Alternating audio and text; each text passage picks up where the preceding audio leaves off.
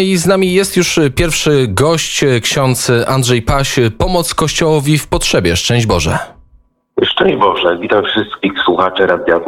Mm, przenosimy się na y, Dolny Śląsk, y, przynajmniej y, myślami, przynajmniej wyobraźnią, bo ciężko sobie wyobrazić artystyczne rysunki, ale za, za chwilę postaramy się przymknąć oczy i to zrobić. Stacja Dialog prezentowała malunki syryjskich i polskich dzieci. To częściowo zasługa, czy w pełni zasługa Biura Regionalnego Pomocy Kościołowi w Potrzebie. O co chodzi w tej akcji, która miała miejsce na dworcu głównym PKP we Wrocławiu? Witamy w stolicy Dolnego Śląska.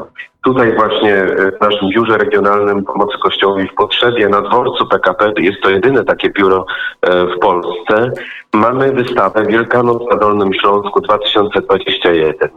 E, ta wystawa ma szczególny charakter, ponieważ łączy dwa profile. Z jednej strony mamy pracę, 250 prac wykonanych przez dzieci i seniorów na Dolnym Śląsku, czyli praktycznie z całego województwa, e, prace plastyczne różnymi metodami technicznymi, malarskimi.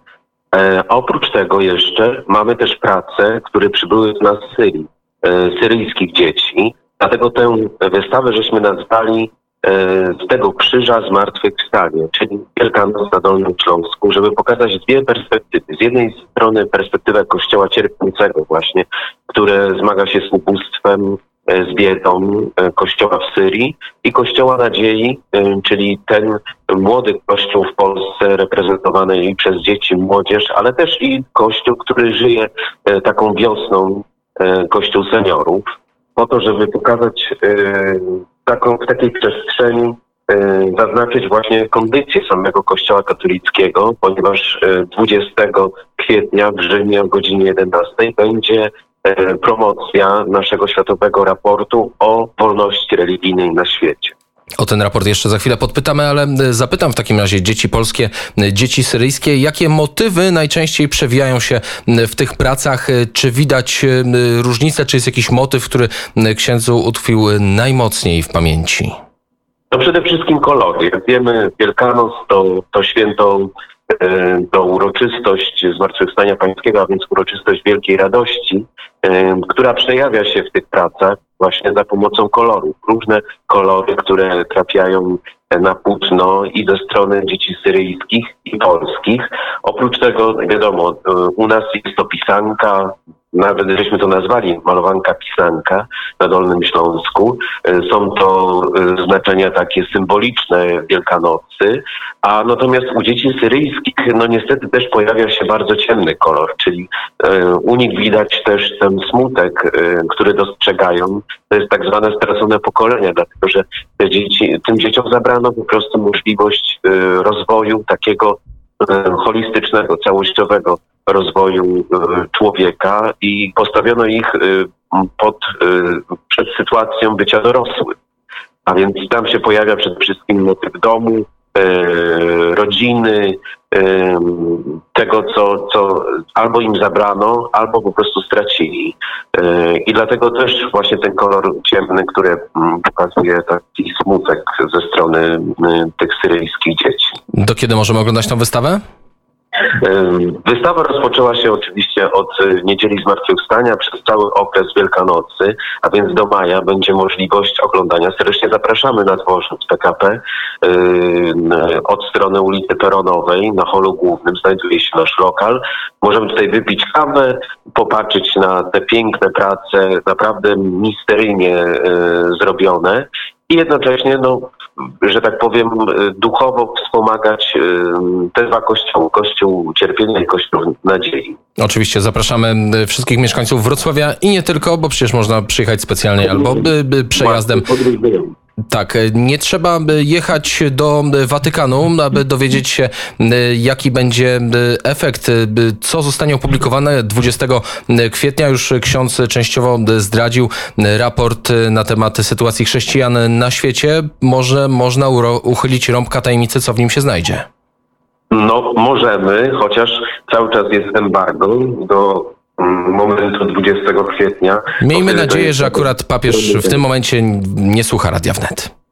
No myślę, że tak. Myślę, że tak. Więc raport jest o tyle ciekawy, że obejmuje 196 krajów, więc cały świat. Są to autentyczne świadectwa anonimowych ludzi z różnych stron świata, które zostały sporządzone przez cały zespół redakcyjny znajdujący się w naszej centrali w Kenningstein w Niemczech.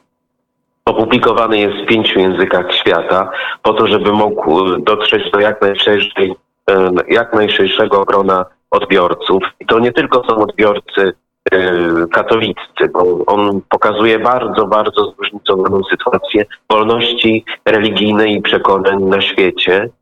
Pokazuje na przykład, że ponad 30 milionów muzułmanów w Chinach i, i w Birmie, to jest Rohingjów na przykład spotyka się z poważnymi prześladowaniami, a więc bardzo dużo i z jednej strony właśnie obiektywnie pokazuje ten raport sytuację, ale też mówi o innych sytuacjach, o cyberkalifacie, czyli kalifat, który jest zaprowadzany przez tak zwane państwo islamskie oraz Al-Kaidę w przestrzeni cyfrowej, gdzie werbuje się młodych ludzi po to, żeby właśnie stawić ich w sytuacji terrorystycznej. Ale na szczęście w wielu sytuacjach te zdarzenia zostały unicestwione przez organy ścigania.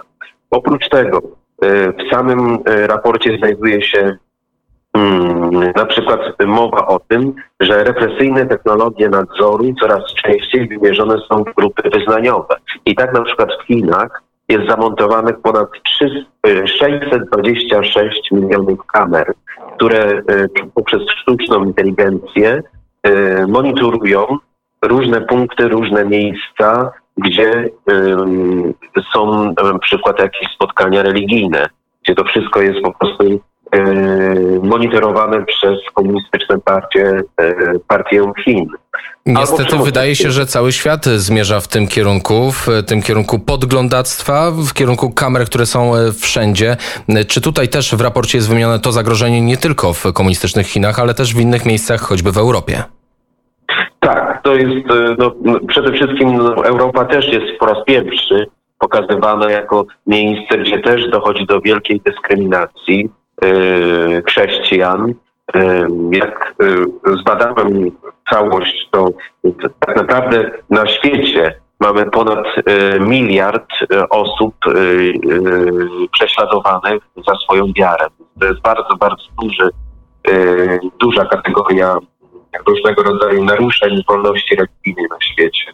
Ale na przykład pojawia się jeszcze inna rzecz, bardzo przerażająca. To jest przemoc seksualna stosowana jako broń przeciwko mniejszościom religijnym a szczególnie ma to miejsce w Azji Południowo-Wschodniej, w Pakistanie, gdzie porywa się ogromne ilości dziewcząt i kobiet, czuje się małżeństwa muzułmańskie, po prostu no, wykorzystuje się seksualnie jako niewolnik.